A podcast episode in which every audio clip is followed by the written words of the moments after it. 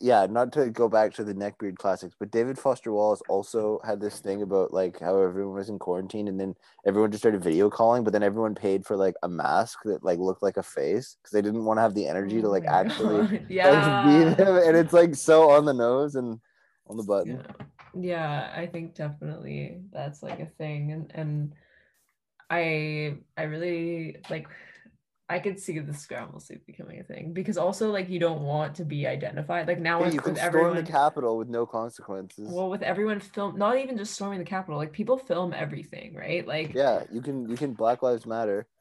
mhm, you can also like be rude in public without being on youtube You can not tip scramble suit activate. But also you can you can hack your genes and like put do steroids and train and be like a superhuman in a scramble suit and like fight people and like do secret missions and not get found out. Well, that'd be Yeah. crazy.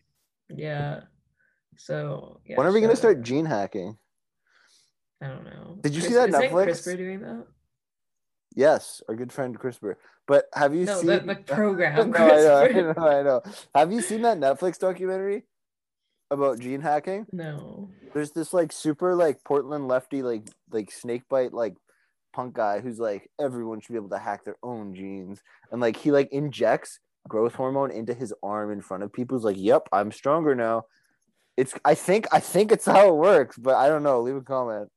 oh my god You should watch it. It's crazy because like that means like people that like in everyday life could be like on on like hacking their genes. Hmm. like you could you could buy that like 200 IQ gene and just like inject yourself and then I like don't get think we've close. found IQ in genes. Not yet, we haven't. Alpha Alpha Fold Go though. Yeah, I don't I'm, know. all I'm really worried about like the rise of woo. You know, Well, when technology becomes more hard to understand, it's kind of logical. Like, no, don't I know I'm not blaming like individuals for it, but I I I think that like you know this is another th- reason why I hated fitness Instagram because they'd be so- they'd say something like cilantro cleanses your blood, and it's like you know. Yeah, because it tastes like soap. and like just stupid stuff like that you know i you know how like we always talk about how like journalism is ridiculous but nutrition stuff is the even worse well, I that's why like most people give up within like three clicks. They're like, I tried Mhm. three different things. It's like don't eat this actually eat this Do it. Eat pounds of this if you want to live to a hundred.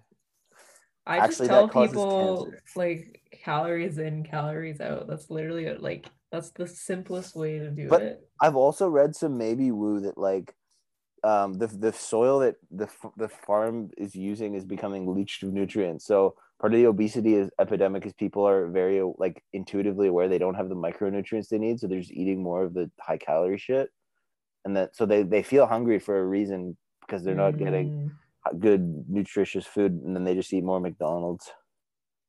well i haven't had that issue yeah, I just uh, I use the the My Macros app. This too- is not a the math is too complicated. The, the math is too complicated for me.